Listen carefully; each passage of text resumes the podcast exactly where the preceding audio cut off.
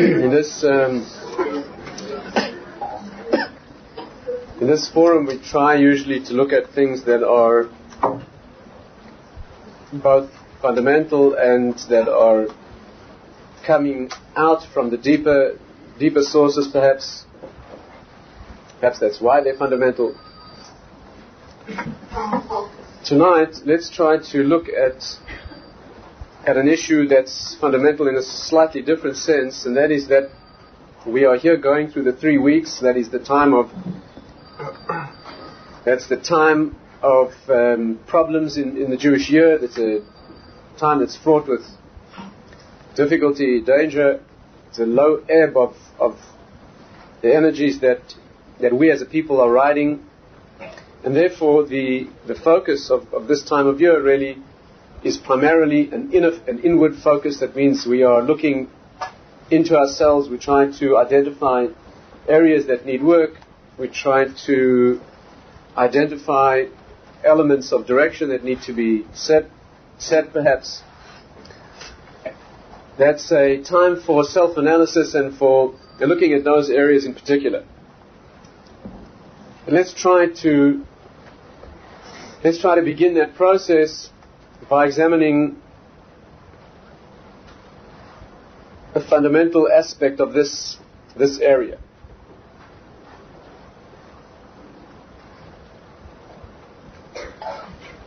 We can ask a few questions that may seem unrelated, but they will lead us to an understanding of focus, primary understanding, primary area of focus that each individuals should be making within their own personal progress, within a marriage, in a family.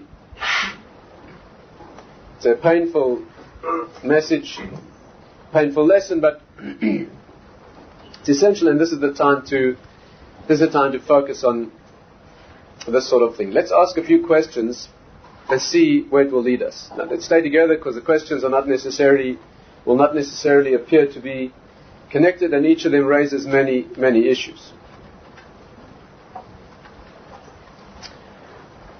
You know, the, the destruction of Sodom, Sodom, right? And Amorah, Sodom and Gomorrah, two towns that represented an empire that was extremely negative. The, the people who inhabited and comprised those societies were extremely depraved, extremely brutal, extremely immoral.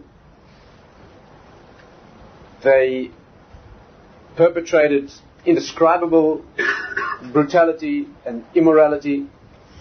And it's quite clear from our sources, both in Chumash and the later, later sources, that what the nature of their crimes was.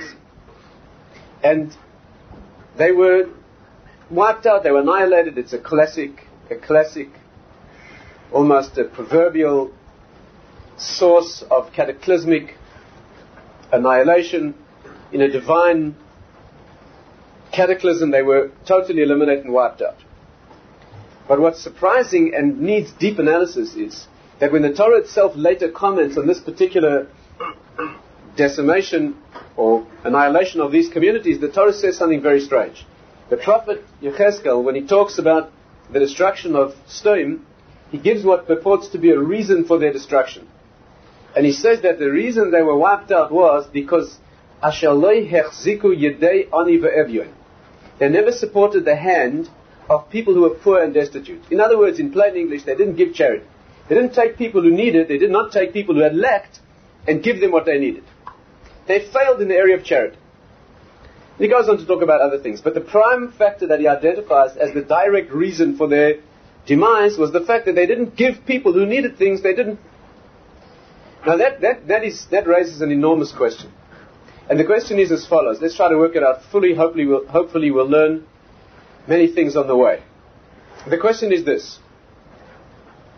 When you have failings, if you take a society that was guilty of, of, of heinous and, and horrendous wrongdoing, and you wish to put your finger upon the exact reason that they were wiped out, surely the last thing you'll think of is the fact that they didn't give charity. Not giving charity is a very, very minor aspect of Torah compared to the negative things that they perpetrated. So let's see if we can understand that. First of all, uh, can you feel this? Not clear. The, this was a society that had a philosophy, Sodom's philosophy, the philosophy of Sodom, was a completely insular and isolating philosophy. They believed that what's mine is mine, what's yours is yours. I do not begrudge you having what's yours. They weren't immoral in that sense. That they, they weren't avaricious and took away things from other people in other societies. But they would allow no one in. That extreme influx control laws, that no one was allowed into their, into their environments. They were completely closed loop. That was the philosophy. If people came in, they tortured them brutally, not because they were interested primarily in torture and brutality, but to teach the lesson that we don't give to the outside. We completely locked. That means we benefit ourselves only. The Medrash says that they did things like the practice in Sdom was that if a visitor, an unwitting visitor, did arrive, they would put him in a bed, and if the bed were too short, they would cut his legs off, and if it were too long, they would rack him apart, right, so that he could. The only debate in Sdom was which end they would cut off. That was the debate, whether they cut his feet off or his head. That was the learned debate in Sdom. But whichever one it was, that's how they, that's what they did. Literally, this is a literal, this is a practice that they did. The Gemara says, for example, that Lot's daughter, the daughter of Lot, right, she settled, they settled in Sdom, and Lot went there to try to improve the people. Of course, he failed ultimately, but he, Binya told me, the disciple of Avram Avinu, whose method, whose, me, whose message in the world was kindness and giving, he went there to uplift the people of Sdom, and in fact, he, he, he, displayed tremendous heroism for it. He lost at least one of his children. The Medrash says that when she gave some bread to a poor person who had wandered into the town, the townspeople put her on the roof and they tied her down and they spread her with honey and let the bee sting her to death. And they did that, that, that was the behavior of these people in order to show that we don't give anything to the outside. We are a closed loop, we're an isolated society. In our, in our situation, it's immoral to give benefit to anything that's outside of the individual, outside of our society. Now, now, when you ask yourself where the real immorality is there, where the real cause for their destruction is, does it lie in the fact that they never gave charity to those who needed it? Or does it lie in the fact that they were unspeakably brutal? I mean, surely if you're going to get wiped out in a divine cataclysm, surely the appropriate thing to put your finger on there would be the unspeakable brutality and the tremendous immorality. This is not the, this is not the forum to go into the details of the nature of the immorality, but it's, it's metaphorical, proverbial in English language even. Take it from the name of their city. And that's only a small part of what it is. So if they were that immoral in the sensual area, and they were that immoral in the, in the, in the, in the brutality and violence area, why does the Prophet single out later that the real cause of the problem was they didn't give people what they needed? Surely that's minor. Are we beginning to see the difficulty? Not clearly enough. Let's try and make it a bit clearer. Let's try and make it a bit clearer. You know, the Torah can be broken down into two components. There are the positive mitzvahs and the negative mitzvahs, right? You know that? There are 248 positive commandments, things that you're obliged to do. There are 365 negative commandments, things that you are prohibited from doing. For which category are the punishments more severe? It's a fantastic area to understand. For which category, let's, let's ask the question a little differently. Which category is more important? Let's descend here into the deep sources, Kabbalistic sources talk about this, the deep sources. Which of these mitzvahs, if you can ask such a question, which category of mitzvahs is more important? What's more central? The positive mitzvahs or the negative? You know, the positive mitzvahs, the things that you're obliged to do, correspond to the 248 parts of the body. And each of them constitutes an organ in the spiritual world, an organ or a limb, and it builds the human form. Just like each part of the body constructs the human form in the world of the physical, so each mitzvah in the spiritual world is building a part of the human form, the supernal form. That means the higher, the higher world of the human form, which devolves or projects itself down here. Each organ or limb here has an organ or a limb that it receives its light from in the spiritual world. That's the mitzvah, the positive mitzvahs. The 365 negative mitzvahs correspond, according to one system or dimension of understanding, to the days of the year, the days of the solar year, not the lunar year, which is really an indication that these are the framework or the time dimension which holds all of reality within it, the negative commandments. The, according to another frame of reference, the, the mitzvahs that are negative, not stealing, not killing, etc., all the prohibitions in the Torah, those things correspond to the 365 parts of the body, Amora says, that are the sinews or the tendons that bind together the limbs and organs. In other words, there's a structure of organs that are, yeah, they're the, the limbs and organs that constitute the body, and then there, there are tendons or limbs, the sinew, the, the, the connective tissue that holds together those organs, right? In other words, the framework. The organs themselves are your functioning, and the fact that they all link together, they're bonded all together, that is the holistic, the, the, the, the force that builds them together, there are 365 elements there.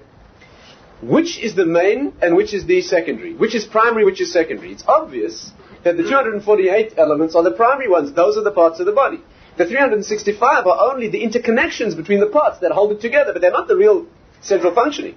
Or if you like, they're the time frame within which the body moves. But it's not the body itself, it's the frame of reference, it's the outside environment. Why is this? Again, we're going to take a little detour if you don't, with your permission. Let's just go through this very rich and wonderful area and bring it back to our subject. According to the deeper wisdom, amazing idea, it takes a lot of thought.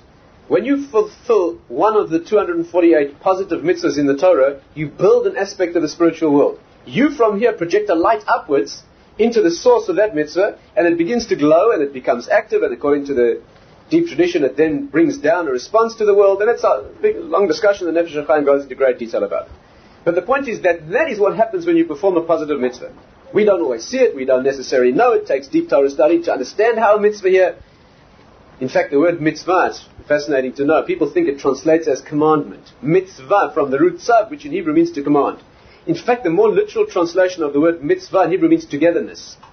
The Aramaic root tzavta, but tzavta or the Hebrew word tzevet, and everyone speaks Hebrew. In modern Israel today, the word tzevet means a crew or a team. It means where elements are linked together in a common function.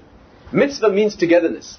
And the deep sources say it's because when you fulfill the mitzvah down here in the finite and physical world, you bond into oneness with the source. After all, that's where it originates, and you become the, so to speak, the tool or the cutting edge of that thing, and therefore there's a duality, there's a partnership that's set up between the one who wills it and the one who does it, and those two then bond into oneness. When you do a mitzvah here, you are bonding with the source. Those are the positive mitzvahs. The negative mitzvahs, the same sources say, do not build anything in the spiritual world. Know that? They do not build anything in the spiritual world. All they do is prevent the spiritual world being broken down. All they do is hold it together. Is this clear? When you eat matzah on Pesach, you do a positive mitzvah, you build something incredible. You're a woman and you light candles Friday evening. Amazing things happen, unbelievable things. There the Gemara says you rekindle the light of the world. Amazing things. Every positive mitzvah, you build tremendous things in the spiritual world. When you fulfill a negative commandment, right this evening, lost in thought, you pensively stroll down the main street here and you walk past a jewelry store, right, with a glass window behind which is thousands of pounds worth of, and not, lying on the pavement is a half brick. And it will be the work of a moment, yes, to heave this through the, I hope at least after tonight's talk you won't indulge, but,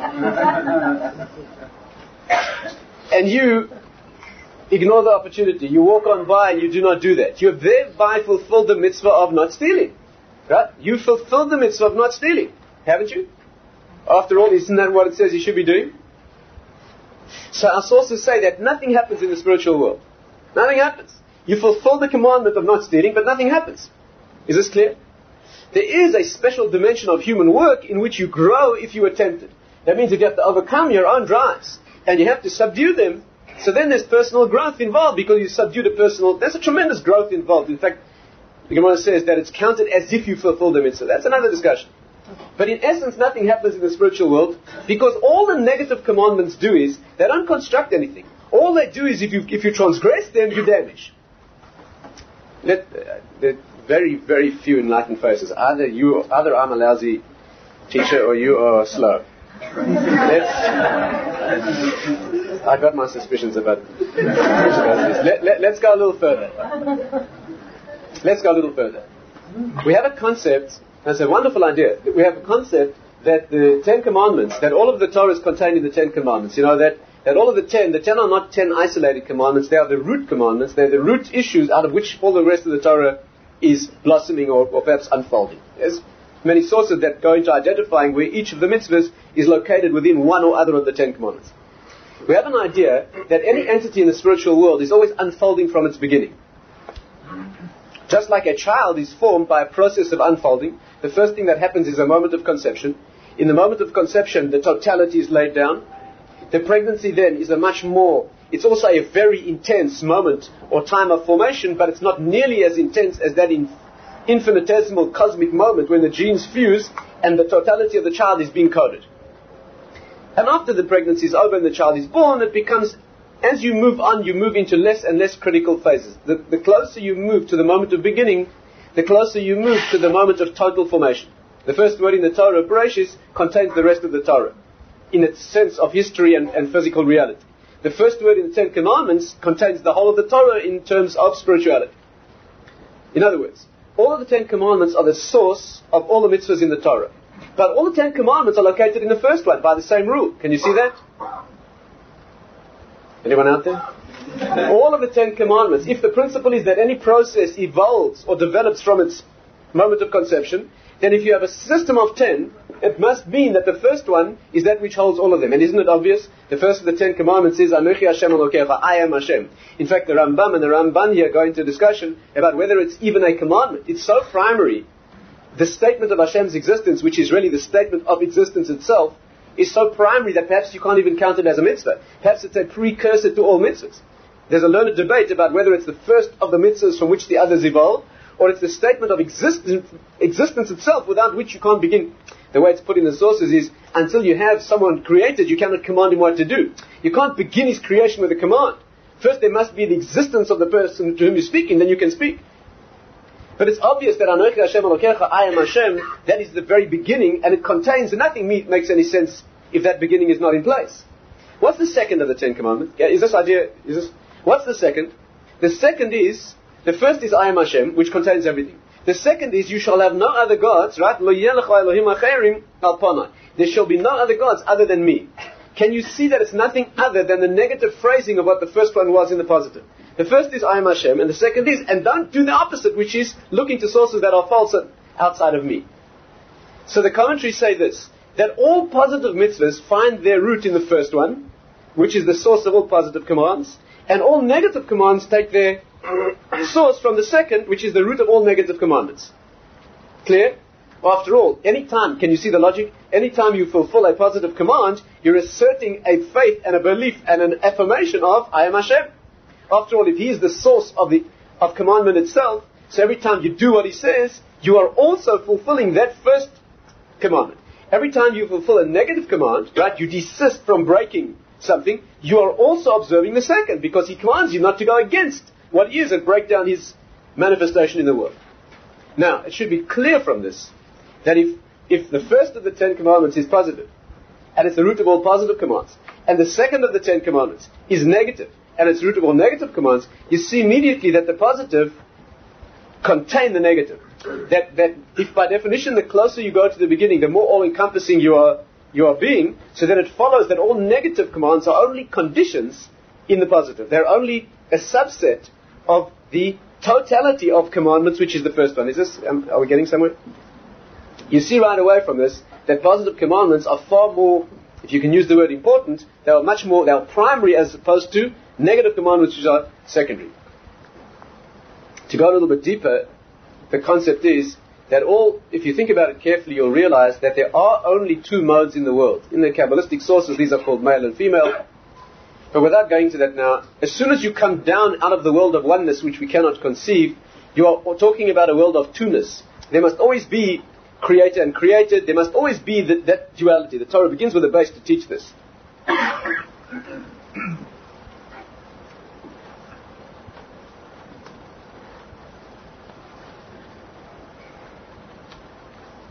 In all human functioning, there are only two modes. There's what's called ahava and yira. There's love and fear all your activity, all your inner life, all your thoughts and all your activities can be brought down to one or other of these. Love means any outgoing, any giving, any transmission from yourself outward, any movement towards. And fear is always a shrinking away from and a holding back and a desisting and a not doing. All that you can do must fit into one or other of these two categories. Can you see that? Which is primary? What you give in the world, what you generate, or holding back from not doing that which is hurtful and harmful? Let me put it more sharply. What are you here for? What are you here for? Are you here to not be negative and not damage, or are you here to build positivity? Let's put it perhaps even more sharply. When you enter a relationship with someone, you get married. You get married. There are positive and negative. The positive commandments in marriage are those activities which build the love. The negative commandments in marriage are those which do not harm or act in disloyal fashion. Right? The shoulds in marriage are the things that you do that build the connection and build the love. The should nots are the things that you may not do that are acts of disloyalty and hurt to the person you are connected with. Make sense? Which is primary, which is secondary? You don't get married in order not to be disloyal. I mean, I hope not. you get married in order to build the love. Isn't that what you're doing? Only as a guard, as a protection for what's being built, you act. You, you take care to put a fence around those things that might lead to acts of disloyalty and lack of. But that's not why you're doing it. That's completely secondary. It's only a condition. Is this, is this clear? Yes. The positive actions are the reason and the total identity. They are the yeah, that's the essence of what you're doing. You get married in order to build a love and to build a relationship, and that's what's happening. You take care at the same time as a secondary layer not to damage what has been built. You put protective mechanisms in place, but that's not the essence. If you build a factory, yes, you're in business, you build a factory. Your factory produces goods.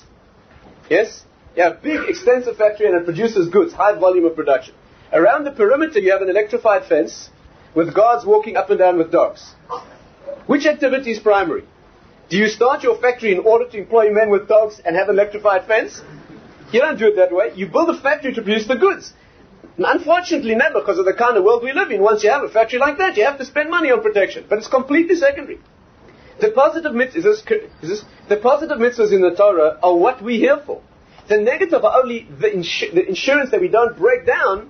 Yes, they're the connectedness of the world. They're the framework. They are it's for this reason, incidentally, people who have a little background in learning will, will, will understand. We have an amazing principle in, in Jewish law, in halacha, which states that what happens in the unusual circumstances, amazing thing, what happens in those unusual circumstances where you have to fulfill a negative and positive commandment at the same time. Imagine you had to do something that had one and the same act, not as a means to a second act.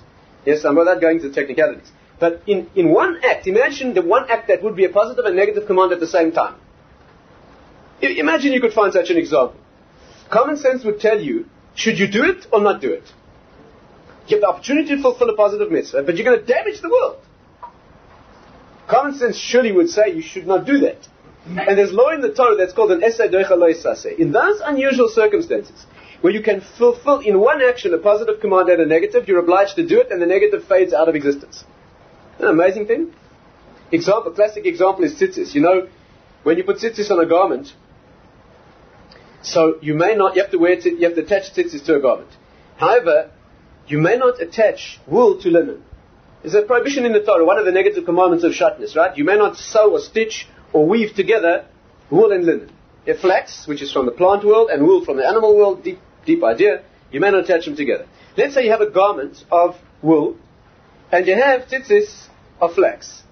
Now, as you perform the mitzvah of tying the, the, the tzitzis to your garment, you will be fulfilling the positive mitzvah of tzitzis, and you'll be transgressing the negative commandment, right, of wearing shatnez, right? Let's not get into technicalities whether you fulfill the mitzvah when you tie it on or when you wear it. According to the opinions that you fulfill the mitzvah when you attach it to your garment. Can you see what you're doing? In one and the same action, you're transgressing the commandment against shatnez, and you're fulfilling the commandment of doing tzitzis, right? In such an example, you fulfill the mitzvah. What happens to the negativity of the transgression? It completely dissolves at that time. There are certain leprous affectations of the body. The body can have a certain part of the body that can be affected by certain, what it is today, not, we don't have it today, but could be. What happens when the child needs a bris, that circumcision, but the part that will be excised is the part that contains yeah, one of these, the, the skin there is affected. You may not cut those parts of the body off. It's a negative commandment. But you have to cut here because a bris is required. In the same action of performing the bris, you will be transgressing the negative command, yes, of you do it. What's the understanding of this? Bear in mind, bear in mind that the punishment for negative commands is much more severe than the punishment for desisting from positive commands. Mm. Can you see that? Breaking in somewhere and stealing or killing, murdering, the punishments for those things in the spiritual world are much more acute and intense than for the lack of fulfilling a positive command. You didn't eat matzah Pesach. That's not good. Right? You did not fulfill a positive command. It's not good. It's a serious omission. But it's not nearly as serious as, as, ne- as transgressing a negative command. And yet, when the two come together, the positive outweighs the negative. What's the spiritual reason? The spiritual reason is that at the moment when you're building the world, you don't need protection. You only need protection. Is this clear? At the moment, yeah, if, if a factory is in full production, at you don't need a protection. You don't need a protection when the goal has been achieved. When the goal is by definition in achievement now, if it's an, if it's an instantaneous thing. So then, if it's being achieved by definition, no protection necessary at that moment. the positive command completely dominates. Then the question becomes, why is the punishment for negative commands worse than for positive? If the positive are the ones that build the world, and the negative commandments are the ones that only are protection, why is the punishment for breaking negative commands worse than for lack of fulfillment, fulfillment of positive? Can you see the question? But the answer is obvious. The answer is obvious. The lack of fulfillment of a positive command means you haven't built something. It's serious. But you haven't built. But transgressing a negative command means you smashed the world. I see we need an analogy. You are in this marit- marital situation, right? And it's your habit to bring flowers on Friday, right? Like every good husband should do. So it's important. Bring flowers. One Friday, you don't bring flowers. What have you done? You've omitted an act that would have built the love. Is it good? It's not good. Is it serious? It's very serious. but, but can it? Yeah. But can it be compared to an act of disloyalty? Are you with me? Although you're not here to prevent yourself from disloyalty, you're here to build the love, but omission of a component of building the love is not nearly as significant. You bring them tomorrow. Not the Shabbos. You bring two, double next week, uh, more expensive, whatever.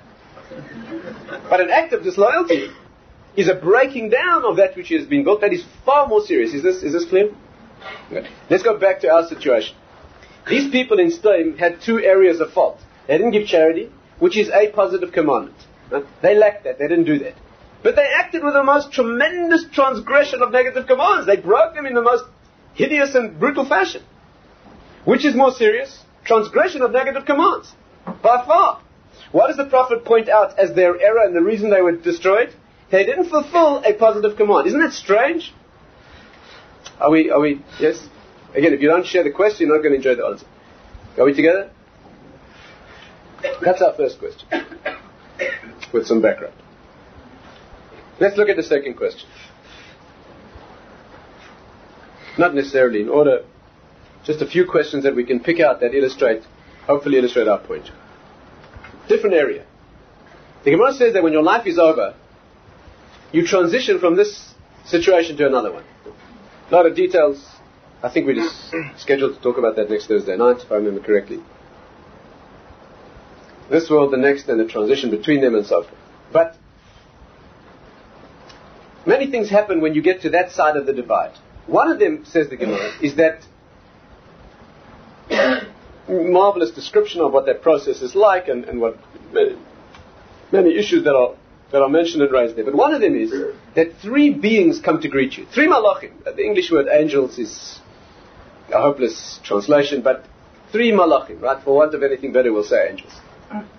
These three creatures, beings, come to come to greet you. And the Gemara says the reason there are three is because each one has a separate function. You know, it's taught in the Gemara, in all the commentaries, that every angel, every malach can only serve one function at a time. You know, malach is, in Hebrew, angel means nothing. The word malach means shlichus. It means being sent to do a task. And because an angel is an emanation that is, that is the, the, the, the medium, if you like, that achieves an endpoint, he can only be one thing at a time. Every malach has only one shlichus at a time. So three angels are sent, these three malachim come to greet you, and each of them has a separate function. The first comes to add up all your mitzvahs.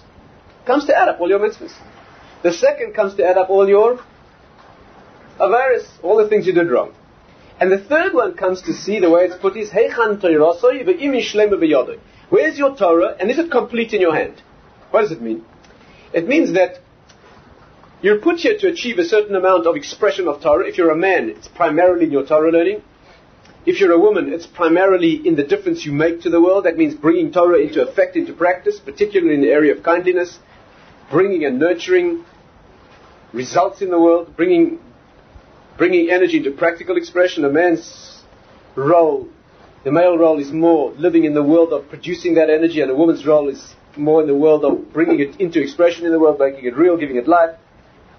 Just like a child is formed, a man produces only the beginning of the process, and it's the woman who brings it into, into fulfillment and into life in the world, completely opposite mode.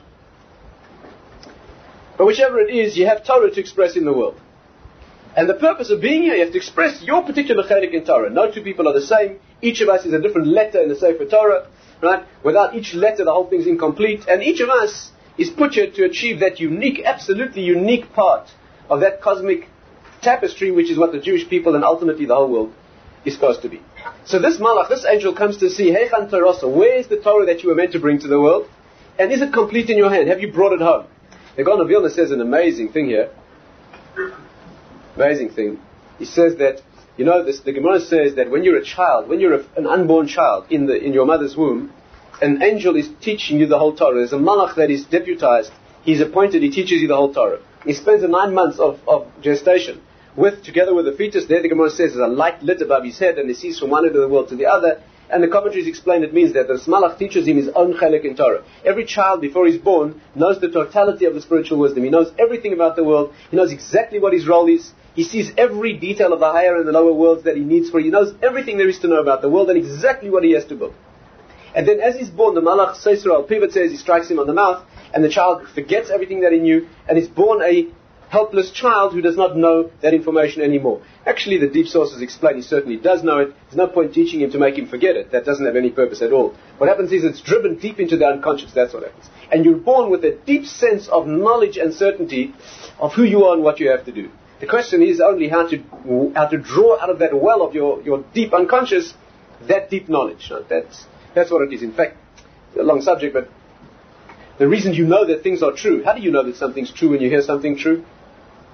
How do you know when you hear something that rings true that it rings true? How do you know that? In fact, if you're sensitive, if you have any sensitivity in this area, you'll know that when you hear something spiritually true and important, you do not have the sensation of learning something, you have the sensation of recognizing something that you actually knew already. That's exactly what's happening.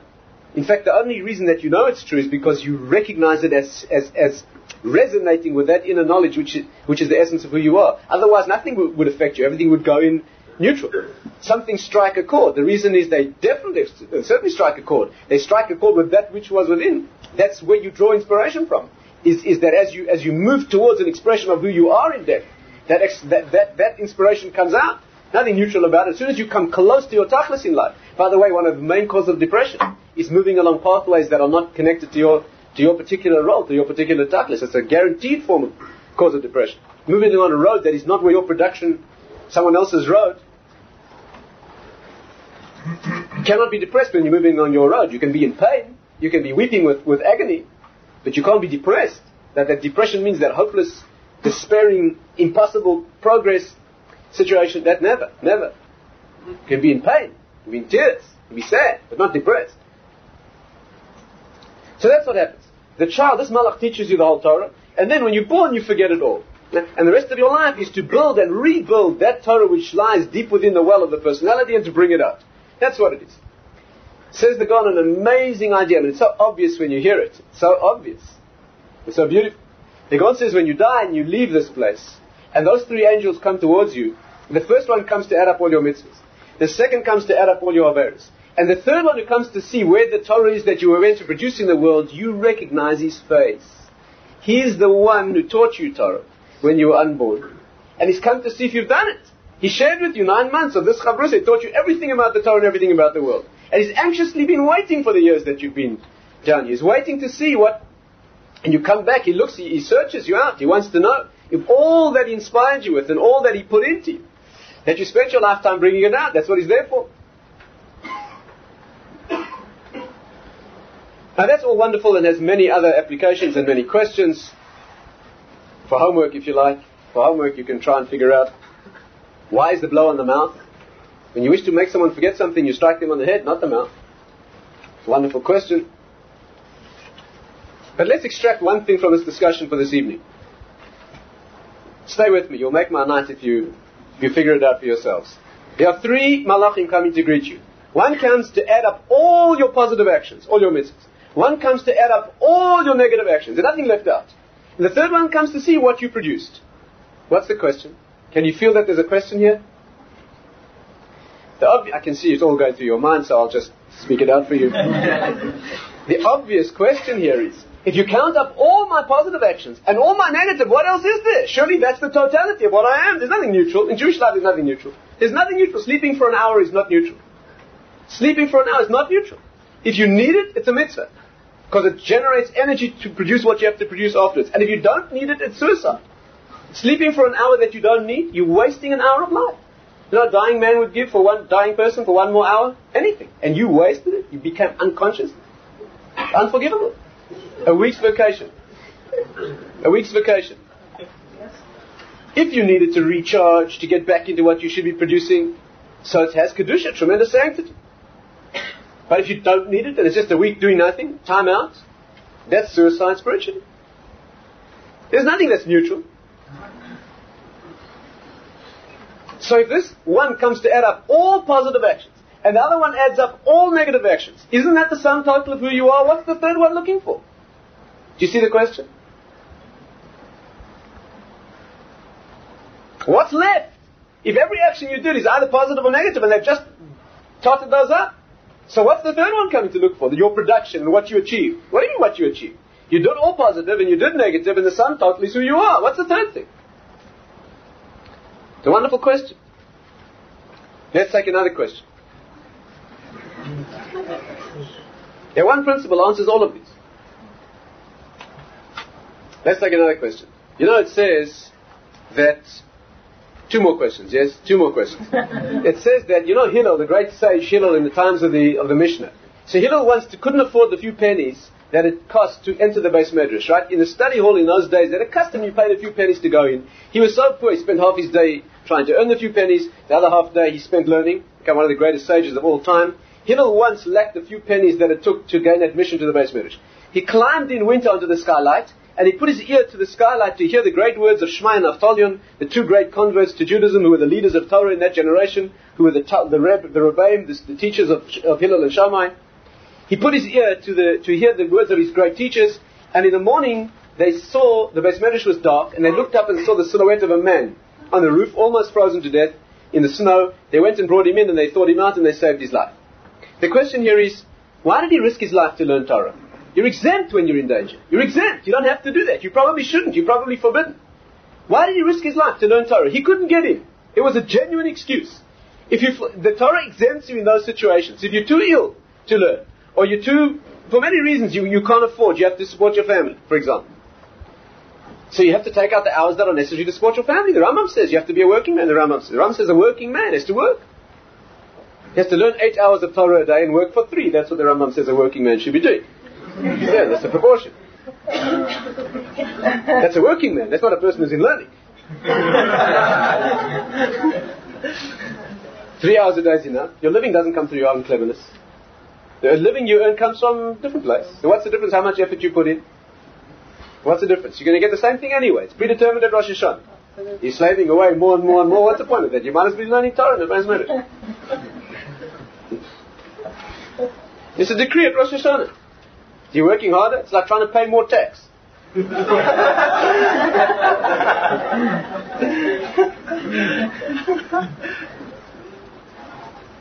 anyway, that's a subject for another time. The point is, the point is that the point is that if you're exempt, you're exempt. If you have to spend the hours that you have to spend them, you're exempt. So he was exempt. So why did he risk his life for learning Torah? and a deeper version of this question, which is the final one that we'll deal with this evening is this. Frightening thing, terrifying thing. Uh, this evening, uh, the, heavy time, right? We have to look at these, these heavy things. The Gemara says that when you die, you get asked certain questions. You get asked certain questions. you get asked if you fixed time for Torah learning. You get asked if you dealt honestly in business and financial dealings. Certain things you get asked first and foremost.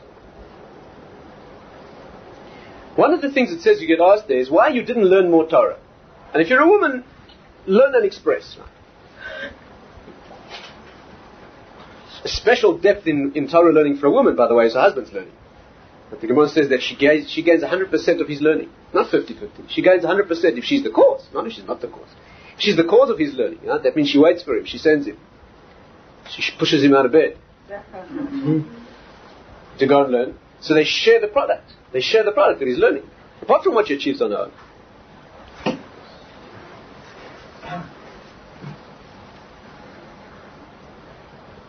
So they ask you why you didn't learn more Torah. So the Gemara says like this, listen to this frightening thing. One says, what will you answer? You come up to the next world, right? What did you spend your time doing here? Spend your time, what did you spend your time doing? You spend hours in the gym every day trying to achieve the looks of a gorilla. That's what you do. Whatever. I, Whatever you did. Uh, so they're going to ask you, uh, not you. You're sitting listening to a shiur. Your friends. Your friends. One of the questions you'll be asked is, so why didn't you learn more Torah? What are you going to answer? It's the world of truth.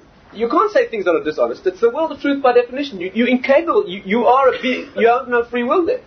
You're not, you, cannot, you cannot be deceptive. You can't say the world of truth and you have no free will left. All you are is an expression. All you can say there is an expression of what you are. That's all. So what will you say? So it says like this. You'll say I was too poor. I was too poor. They say, why didn't you learn more Torah? You say, Hashem, it's not my fault, it's your fault. You gave me a very difficult situation. You made me scramble and, and hustle to earn a living. I had a, you kept me busy. I had to go do that. How can you ask me why I didn't learn more Torah when you made it necessary? You have to make a status. How much time is another question, but you have to go out there and make an effort. And there are certain principles about how many hours you should spend. So I spent my time doing that because that was the situation you gave me. That's what it says. That's what it says in the rule book. The Shulchan Aruch says that. It's permitted. But they won't accept it. You know that? It says your answer will not be accepted. You know why? Because it says they'll come right back to you and say, were you poorer than Hillel? Hillel was so poor, you certainly weren't as poor as he was. He couldn't afford the few pennies that it took to get in and learn Torah, and he went and lay on the skylight and risked his life. So what's your excuse? By the way, the Gemara says that if you try any other tricks, for example, if you say I was too rich, let's say you say I'm too rich, you know that it's a big mitzvah to take care of your wealth. You know that the Gemara says about a particular rich sage. The Gemara says that he considered himself only half the man his father was, because he used to check all his possessions and financial situation once a day, and his father used to check twice a day. So you see that from taking care with these possessions, which is divine trusteeship that you've been given, that's considered a mitzvah. So if you say to Hashem, look, I was, you gave me a lot of wealth. Had you made me poor, I would have learnt a lot. But you made me wealthy, I had take care of all my Huh? Which is true. It's 100% true. You cannot be deceptive there. If you're a rich man, you have to take care of your possessions. You have to do it responsibly. You have to use your wealth responsibly. So they'll say to you, that's not good enough. They'll say, were you're richer than Rabbi Elazar ben Charsom? He was an unbelievably rich sage in the time of the Mishnah. The, the Mishnah says he was so rich. He owned, he owned cities, he owned fleets, and he owned cities. But he never paid attention to his wealth. He delegated all the management of his wealth and he wandered the roads from one yeshiva in, in, in, this part of the Middle East to another in order to learn Torah. That's such an idea that after you acquire a method of learning from one particular teacher, then you should begin, you should test it out against other methods of learning until you build your own unique style and your own unique depth. So after he'd imbibed enough of his own basic learning, he used to wander from one yeshiva to another with a small bundle, and he used to cook out a small, some, some, some flour and dough, and then he used to move on to the next place until he would become a very, very great sage. The Gemara says once he was moving across property that was his own, and the person in charge, whoever was the, the uh, caretaker of his property, arrested him for trespassing on this property because he didn't know he was his employer. He had nothing to do with him. He delegated the work, and he was, well, he got arrested by one of his own superintendents. So they say to you in Shamayim, what do you mean you look after your property? Were you richer than he was? He was far wealthier than you, and he spent no, he spent time learning Torah. And we'll go on and on. The Gemara says, if you say, well, I wasn't rich and I wasn't poor, but I had a very powerful Yetzer Hara. You gave me a very powerful Yetzer Hara. Yes, you gave me tremendous lust and drive, you know. They'll say, uh, you gave that to me, right? You gave me a tremendous animal within to deal with. They'll say, did you have a more powerful drive than Yosef HaTzaddik, Joseph, who was with Potiphar's wife for a whole year when he was 17? And he coped with it? There's no way out of this. No way out. Now the question we have to ask is, the question we have to ask is like this: Is that fair? Is that fair? Is that fair? Again, what's going on here? You get up to that world, and they say to you, "Why did you not achieve more? Why didn't you learn more Torah in the world?" So you say, oh, "I was very poor to earn a living." Now you're quoting something that the rules state. The Shulchan the Code of Jewish Law, right? The Torah explicitly, it's absolutely clear in all Jewish halachic sources that if you have to spend time earning a living, you have to put in the effort. So you're quoting what the rules state, and they don't accept it. Imagine getting up in a court of law and being charged and sentenced for something that the law allows. doesn't make any sense. You're not, you're, not, you're not saying that which is nonsense. You get up there and you quote exactly what the rules, you quote his Torah. Hashem, in your Torah you wrote that if I'm destitute I have to make an, an effort, I have to make an effort. So I went out to make an effort. You don't accept that? What's going on? Is the question clear? But let's try and answer the question. Let's try and answer all of these questions. This principle again, it, nothing could be more basic and nothing could be more self-evident. And if you haven't thought this way, you should feel, we should feel ashamed. But it's surprising how the Ramchal says that the most obvious things are the most easily overlooked. And the secret is this. There are two kinds of obligations in the Torah. There are two completely separate sets. Completely separate things. There's the world of mitzvahs and averis, of obligations and transgressions, and there's another set entirely, and that is who are you analogy. Here's a man who wants a load of goods delivered someplace, right? I don't know how you do it in this country. Probably you hire a truck driver, no? You want some goods delivered to Glasgow. So you hire a big truck and you hire a fellow, and you say to him, look, I want you to deliver, yeah, the boss says, I want you to deliver this load of goods to a certain address in, in Scotland. You take the truck, and I want you to do it meticulously. I want you to not cross the white line, no traffic tickets, check the oil, check the tires, don't get the truck damaged, do it right. Man says, fine, takes on the job, travels up, three days later he gets back. Boss says to him, How did the job go? He says, Boss, absolutely perfect. Never crossed the white line, checked the oil, the truck's in absolute spick, spick and span shape, nothing went wrong, absolutely fine, no traffic tickets, great. You say to him, Did you deliver the goods? He says, Oh, I forgot.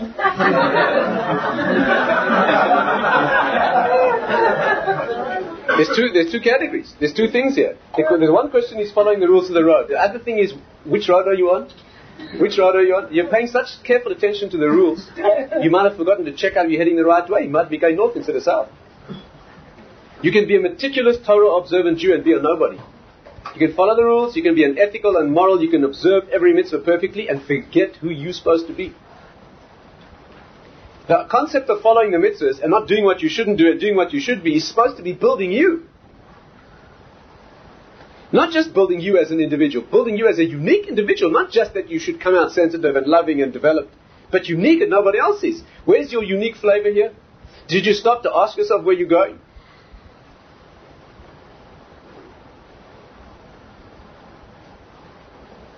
See, when Hillel lay on the roof, right, he knew he was exempt. He knew he was exempt. He had no problem with that.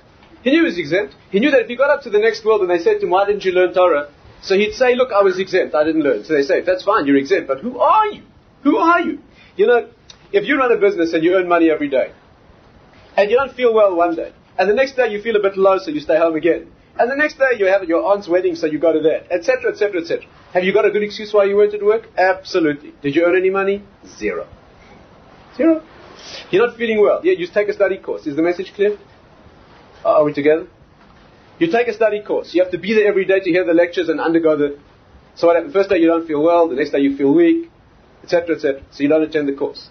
They ask you why you weren't there. Have you got an excuse? Absolutely, you weren't well. You couldn't be there. That's fine. Do you know anything? There are two questions here. One is, are you following the rules? If you're exempt, you're exempt. If you're not exempt, you're not. But the second question, Hill knew that although he would be able to turn in an excuse of being exempt, he would be no one. He was given one chance in life to become Hillel. He had two things in his head. One was observing the rules. But the more important thing was becoming who you're supposed to be. So the day when he was exempt, he knew he wasn't required to be there, but he, he couldn't afford a day not becoming who he was supposed to be. It's a completely different thing, more severe judgment. You know who that third angel is? Can you see now what he means? The three angels come, isn't it obvious? The first one comes to look at all your actions positive. You followed the rules. The second one comes to see your negative actions. You broke the rules. Then there's another question entirely. Those two step aside, and the third one comes to see who are you? A disconnected question. You could have done the rules right and be a no one. Mitzvahs in Torah have to be done with intention. It means you have to build yourself. You have to do mitzvahs for the next world. You have to do them to grow spiritually. You have to invest. You only have uh, rewards where you invest. The Rambam says one mitzvah done for the right reason gains you an entire eternal existence in the next world. Just one. But you have to have one. You don't invest there, there's no profits there. You get a reward if you do mitzvahs without that intention. But the language is humiliating. If you do a mitzvah in this world for no spiritual purpose, that means you do a mitzvah because it belongs here. You eat matzah on Pesach because it's a traditional Jewish thing to do. Did you eat matzah on Pesach? Yes. Did you fulfill a mitzvah that invests something in the spiritual world? No. Will you get spiritual reward when all your effort was physical? If you fulfill all the mitzvahs in the Torah to make the world a better place, tremendous ideal, your family and you and the world should be a better place. You get any reward in the spiritual world? No. What's your reward? The world is a better place. You're a better person. That's fine. That's what you wanted. That's where you invested. That's what you get. Do you have eternal cosmic existence? No. To get that, you have to invest it there. So Ramchal says you get some of that. You know why? Because the Torah's mitzvahs, Hashem would never withhold the reward of a creature. the language is Hashem beria. Hashem does not deny or, what do you say, does not withhold the reward of any creature. Therefore, even if you do a mitzvah for the wrong reason, you get a spiritual reward. Mitzvahs have cosmic value. The currency cannot be paid out in this world. There's no reward for a mitzvah in this world because its currency could not fit into this world. It's beyond all measure in this world. And therefore, if you do a mitzvah here, even with the wrong intention, you get reward there. But you know what the language is? You know where this language comes from? Enemakaper schakal which the Ramchal uses? It's the same language that the Torah uses when it says that you have a carcass that's not kosher, you should throw it to the dogs. The reason is that the dogs didn't bark when you left Egypt, and the reward is the Torah says you throw them the unkosher meat. The same words that the Torah uses for throwing a carcass to a dog who has no free will, because he deserves a reward, the same words that Ramchal uses for your reward when you do a mitzvah without thinking about any deeper. It's a reward, but it's humiliating. It's humiliating. And that's the answer to the questions. That's the answer to the questions. Of course you have an excuse when you get up there and you say I was too poor. Of course you have an excuse. Of course they know that. That's in the rules. And they're not going to hold you accountable for that. You did what the rules said. They closed the book. But then they look at who you are. But that's the work you're supposed to be. What kind of project is you cited the project? Anybody who runs a business. Anyone runs a business, they have board meetings, you know? They have board meetings monthly, I don't know, every two months, every week. They meet, sit around the board table, don't they? And they check their goals. They set goals, they look at graphs. I don't know what they do. I'm not a business, but I'm sure. I'm sure they have goals and they check whether they're meeting those goals, don't they? Huh? What kind of person run a business that sort of blondes on from day to day? You don't do that. No sportsman uh, just sort of does it without goals. Anything that's important to you in life, you set a goal and you measure your performance. But when it comes to you, or your marriage, or where your children are holding, what's becoming of you and your family, what you'll end up with one day, think about that yourself. Make any sense? There's nothing more important, no more important project than who you are. Who you are as a family. Needs assessment. Shabbos is the ideal time. Husband and wife have to sit down on Shabbos. Have to analyze carefully where they're holding, what the children, what this family looks like. Parent has to look at a child, especially a mother. Mother's special talent for knowing where each child is holding. Men are hopeless at that. what is the goal here? Is the child what what what what is needed? What happened with Sdom? What happened with the people of Sdom? Can you see why they were wiped out? Can you see the meaning of this? The people of Sdom were wiped out because they didn't give charity. You know why that was the reason for their destruction? Because if you're behaving negatively, it doesn't mean you get destroyed. You're breaking the rules, you're behaving negatively. You have to answer for that. But get wiped out and disappear off the face of the earth? Not necessarily. But when the world has nothing from you, when there's no output, when there's no production at all, so then what are you here for? I see another analogy is needed. Again, analogy. Emotional. Let me show you that breaking the rules is not as bad in one dimension as lack of production. Example. You hire a maid. You hire a maid. Lady arrives, 8 o'clock in the morning, and she does the work in the house, and the work is done very well. And day after day she works in your home, and the house is... A few days later you notice some things are missing. Some things are missing. Some cash is missing, and some clothing is missing. It happens. It happens. What do you do? Depends. You fire the lady? Not necessarily. It depends. Maybe you maybe you confront her. Maybe you're more careful with your things. Maybe you don't tend to by leaving valuables lying around. There's a number of ways to handle the situation. Scenario number two. You hire a lady. She arrives at 8 o'clock in the morning. She sits on a chair in the living room. It doesn't move until 5. Five o'clock, she gets up and says goodbye and she walks out. She didn't take anything. Didn't steal anything. And after a few days, every day she arrives exactly on time. She's never late. She sits at 8 o'clock on the chair. 5 o'clock in the afternoon, she leaves. Never, never cuts short. And she never takes a thing. What do you do with that maid? Fire her. You know why? She's not causing you any harm, but she's not doing the job. When the society of Sodom is a society that's a closed loop, can you see the logic here? When the world has nothing from them. Sure, they were brutal. They were brutal. They pay for that. But Hashem can tolerate people who are brutal. You'll make them pay. But if the world has something from them, if there's some production here, there's some achievement, the world's changing because these people are here. So they'll have to answer for what they're doing, but at least they're serving a purpose. But when nothing comes from them, they don't give anything to anybody else. They're totally insulated and isolated, no production here. They get destroyed immediately. From that perspective, it's work. Can you see this?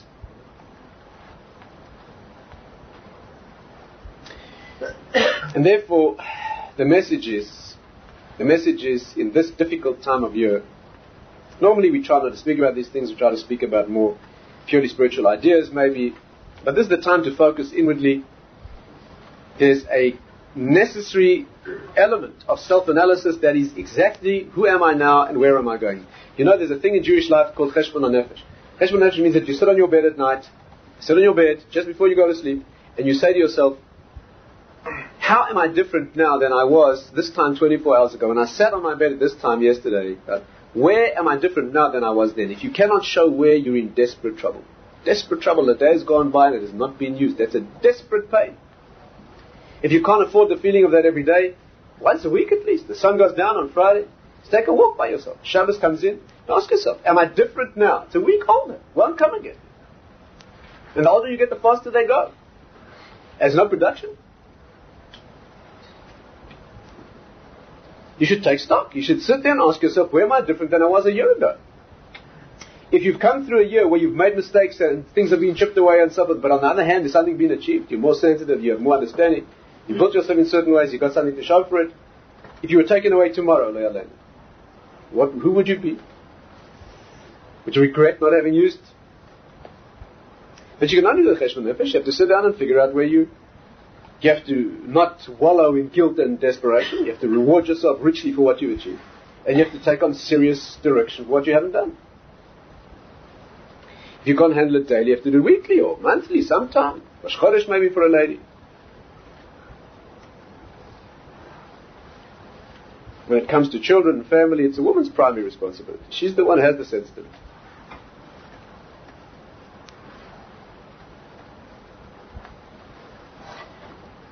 And therefore, in these three weeks, perhaps, without trying to moralize too much and be too, you know, negative,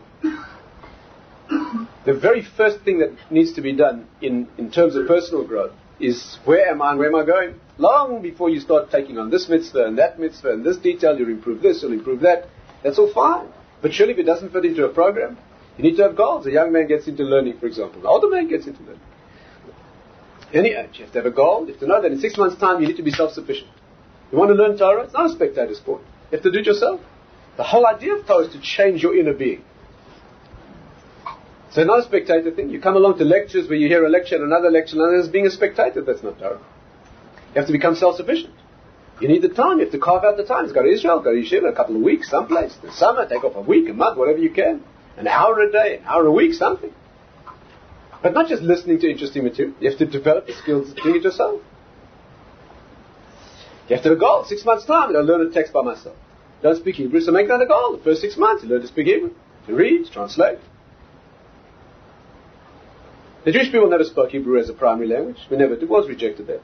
Always grew up in countries where we spoke other languages. Even in even even in the Second Temple times in Israel, we deliberately chose not to speak Hebrew as a spoken language. You always had to learn it but you you have a much deeper appreciation for what it means spiritually if you learn it late. And therefore,